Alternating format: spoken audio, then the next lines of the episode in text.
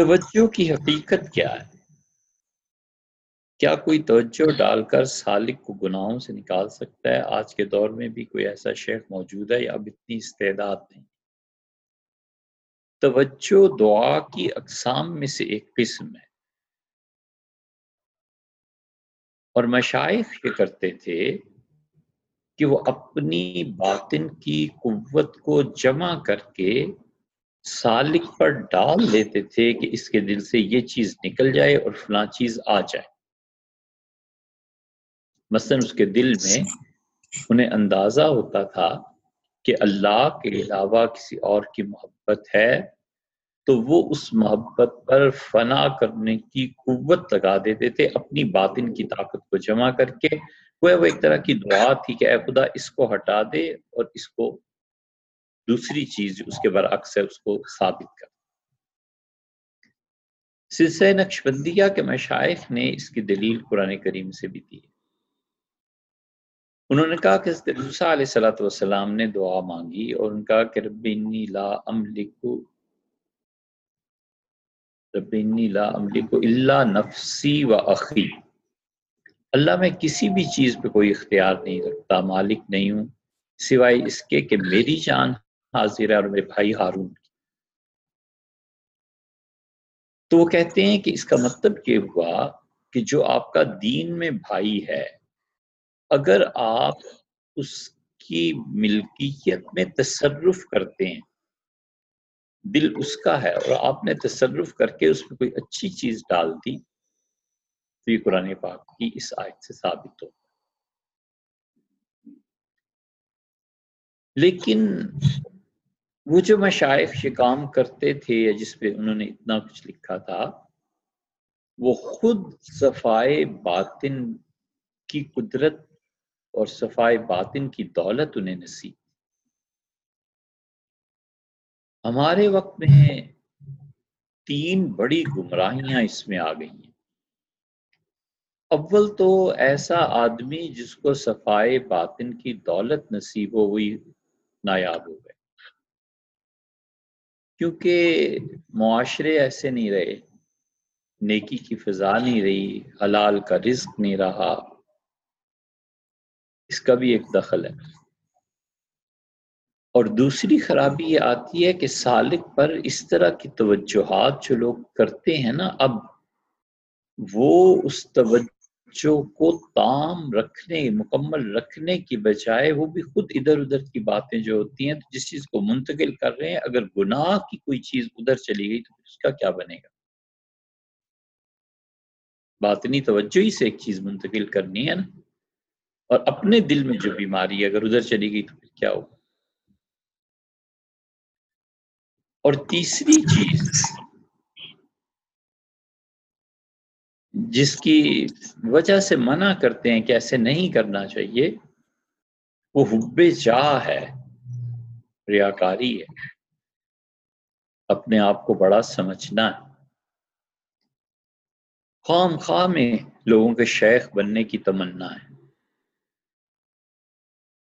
اور اس کا پہلا قدم یہ ہے کہ میں اس کی اصلاح کروں۔ کیوں بھائی؟ وجہ۔ دل میں اس خواہش کا پیدا ہونا کہ میں لوگوں کی اصلاح کروں، یہ باطن کا شرک ہے۔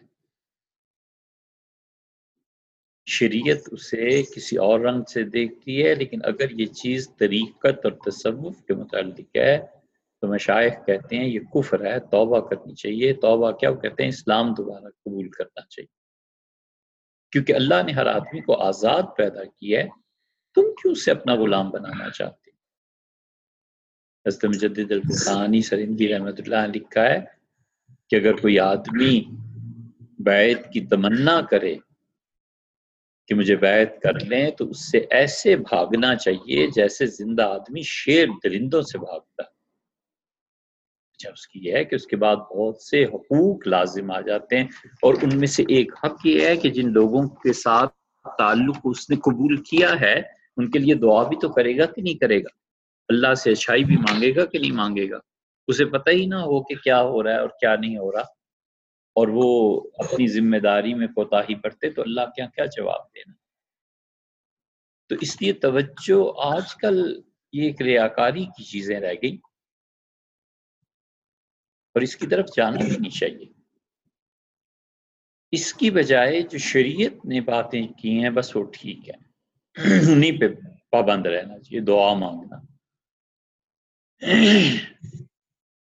ایسا تعلق کہ اس تعلق کی وجہ سے آدمی پر فرق پڑے۔ حضور صلی اللہ علیہ وسلم نے فرمایا کہ اسے دیکھ کر خدا یاد آئے۔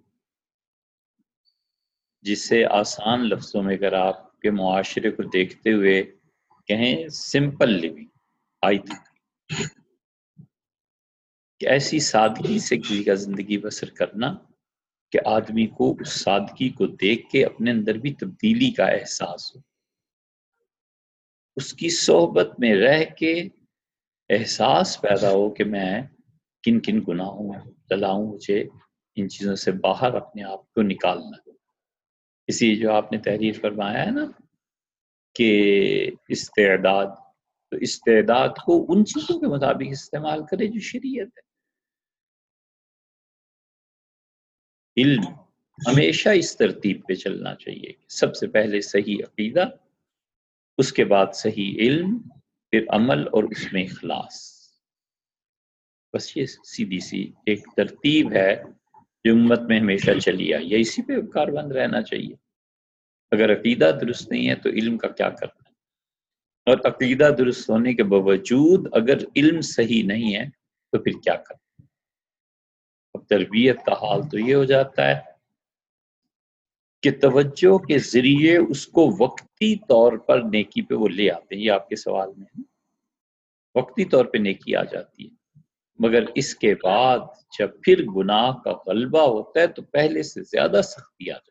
پہلے سے زیادہ شدت آ جاتی ہے، یہ توجہ کے نقصانات میں سے۔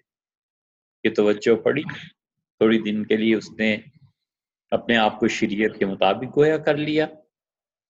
اور اب اس اس اس عمل میں اس نے کوئی چار دیواری نہیں بنا لی تھی کہ خواہشات اور دنیا اور جس ماحول سے وہ متاثر ہوتا ہے، اس ماحول سے اپنے آپ کو باہر بھی نکالے۔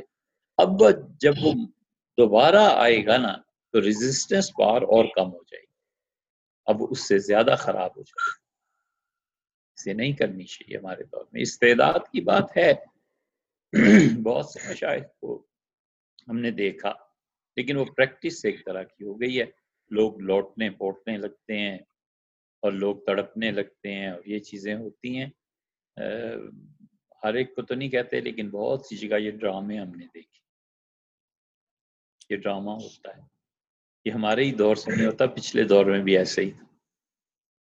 شاہ ولی اللہ محدث دلوی رحمۃ اللہ علیہ اب تک ان کا نام اور ان کی باتیں اور ان کی کتابیں اور اللہ نے نے بڑی برکتوں سے نوازا۔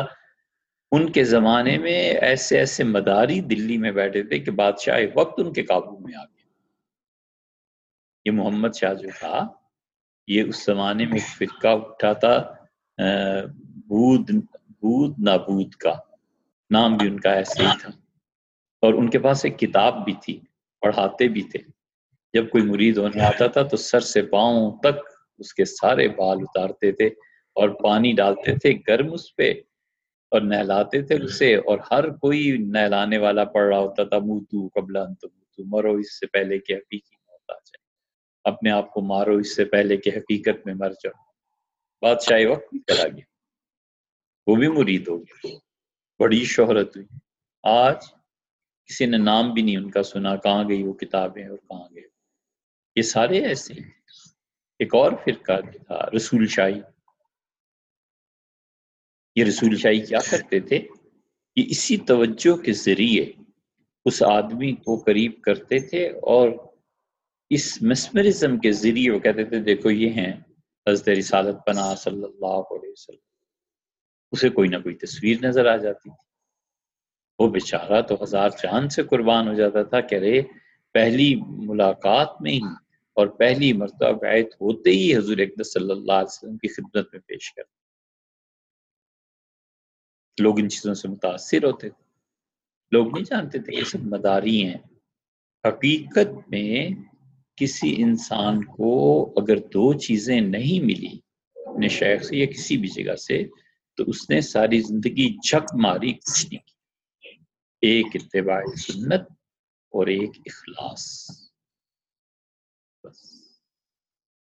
سنت کا اتباع اگر نہیں ملا اور اسے یہی پتہ نہیں چلا کہ حضرت رسالت پناہ صلی اللہ علیہ وسلم کیا کرتے تھے، کیا نہیں کرتے تھے اور اس سے اخلاص نہیں ملا تو کچھ بھی نہیں ہے، فضول باتیں، بیکار کی بات حتیٰ کہ علم سے بھی زیادہ چیز اخلاص۔ آپ دیکھیں نا، ایک چھوٹی سی چیز ہے، مثلا ہمارے یہاں گرمیاں آ رہی ہیں۔ ایک آدمی خربوزہ گھر میں لاتا ہے۔ گرمیوں میں خربوزے عام ملتے ہیں، غریب آدمی بھی خرید لیتا ہے۔ حضور اقدس صلی اللہ علیہ وسلم خربوزے کے ساتھ کھجور بھی کھا لیتے بظاہر تو ایسے جیسے خربوزے میں اگر کوئی کمی رہ گئی ہے مٹھاس کی تو کھجور نے پوری کر دی۔ اور فرماتے تھے اس کھجور کی گرمی اس سے کم پڑ جاتی ہے اور اس کی جو سردی ہے، اس کا سرد مزاج کا ہونا کھجور سے پورا ہو جاتا ہے۔ یہ ارشاد فرمایا۔ اس زمانے کا طب ایسے ہی تھا، اب تک بھی طب وہ چلتا ہی ہے۔ وہ کما کے یہاں کہیں گرم مزاج ہے، یہ سرد مزاج ہے۔ ایک آدمی اس نیت سے کھجور اور وہ وہ کھا لیتا ہے خربوزہ۔ یہ حضرت رسالت معاب صلی اللہ علیہ وسلم کے اتباع میں یہ ان ہزار تسبیوں سے افضل ہے جو ان کے اتباع میں نہیں۔ کہ اس سے ہزار گنا افضل ہے تو اس لیے اتباع سنت اور یہ چیزیں پھر رہتی بھی نہیں ہیں۔ یہ مداری بنا ہوتا ہے نا وہ لوگوں اصل میں تو دنیا کمانی ہوتی ہے۔ تو دنیا کمانے کے ڈھنگ ہیں، ایک یہ بھی ڈھنگ ہے۔ اس لیے توجہ اور ان چیزوں میں نہیں پڑنا چاہیے۔ بس صحیح زندگی سادہ گزارنی چاہیے، جو کتاب و سنت میں آیا ہے، بس کافی۔ اس طرح لوگوں کو لوٹ پوٹ کرنا، لوگوں پہ توجہات اور یہ چیزیں آدمی خود پھنس جاتا ہے۔ اپنا نفس موٹا ہوتا ہے کہ اتنے میرے مرید اتنی یہ چیزیں، اتنی یہ چیزیں۔ ہم نے اپنے مشائق کو دیکھا۔ ہزاروں مرید تھے ان کے۔ بہت بڑے بزرگ تھے، بڑی شفقت تھی ہمارے حال پہ ان کی۔ ایک دن بیت سے فارغ ہو کے آئے۔ تو اس سے فرمایا کہ مول صاحب بیت کرنے کو جی نہیں چاہتا سوچتا ہوں کس طرح جان سے چھڑاؤں۔ بس میرے شیخ حکم دے گئے تھے، ان کے احترام میں کر لیتا ہوں، باقی بالکل طبیعت مانتی نہیں ہے کہ کوئی مجھ سے بیت ایسی بے نفسی تھی۔ ایسا اپنے آپ کو کسی قابل نہ سمجھنا۔ یہ وہ لوگ تھے جو حقیقت میں مرچا تھے اور اور اور ایسے مشاہد جو ہوتے ہیں نا ان کی تربیت اور ان کی صحبت بغیر ان کی توجہ کے بھی مؤثر ہو جاتی۔ شعور میں تبدیلی آتی۔ شعور کی تبدیلی بڑی چیز ہے۔ تو اس لیے حت الوسا ان چیزوں میں پڑھنا بھی نہیں چاہیے اور نہ متاثر ہونا چاہیے۔ ہوتا ہے اور بسا اوقات ایسے بھی ہوتا ہے کہ شیخ کے اثرات اللہ کے ساتھ تعلق اتنے کبھی ہوتے ہیں کہ کوئی آدمی ان کی مجلس میں گیا، خود وہ خود ہی روتا رہتا ہے۔ ٹھیک۔ ان کی مجلس کی پاکیزگی ہے، ان کے باطن کی پاکیزگی ہے، وہ عکس پڑ رہا ہے۔ اللہ مقابلے میں چیز آ جائے، سفید ثابت کرنا ہو تو سیاہ دکھا دیں تو ذرا زیادہ اچھا ثبوت مل جاتا ہے۔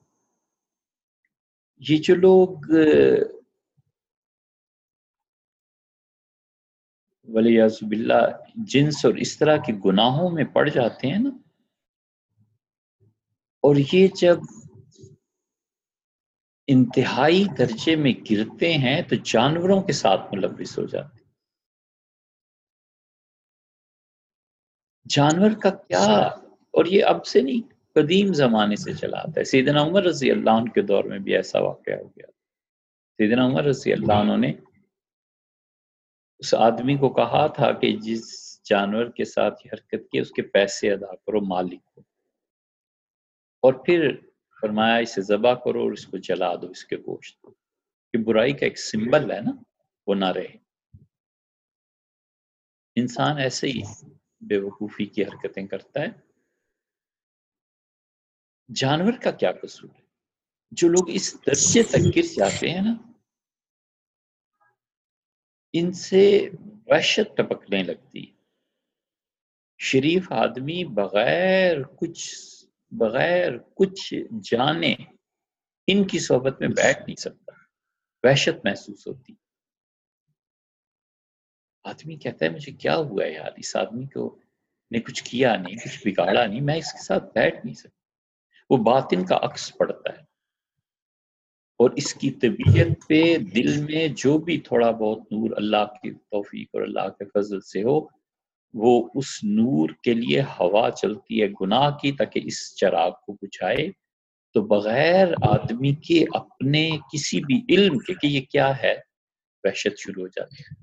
بالکل اس کے برعکس اللہ کے نیک بندوں کی صحبت میں کبھی خود بخود کسی کو رونا آتا ہے، کسی کو کوئی حال تاری ہو جاتا ہے، ایسے ایسے بزرگ ہم نے دیکھے کہ ان کی مجلس میں دو چار مرتبہ بیٹھنے کے بعد نماز ٹھیک ہو گئی۔ یہ ان کی کوئی توجہ نہیں تھی، یہ خود بخود جو چیز ٹپک رہی تھی ان سے یہ وہ تھی۔ جیسے کھجوریں کبھی رس ان سے ٹپک پڑتا ہے نا۔ تو یہ چیز ٹھیک ہے۔ اس پہ کوئی اشکال نہیں ہونا چاہیے۔ لیکن جو باقاعدہ اس کی پریکٹس کرتے ہیں مسمرزم کی طرح، نہ اس سے متاثر ہونا چاہیے، نہ اسے کوئی ویٹیج دینی چاہیے۔ اگر ثابت ہو جائے کہ یہ واقعی دنیا ہی کی طلب میں ہے اور اس میں بچنا چاہیے۔ اگر یہ ثبوت نہ ہو تو بس ٹھیک ہے، ہوگا، کوئی چیز کرتے ہوں گے، مجھے اس سے بحث۔ سب سے زیادہ یہ توجہ کی چیزیں سلسلہ نقشبندیہ میں پائی جاتی ہیں۔ اگر اب وہاں بھی اس درجے کے لوگ ہوئے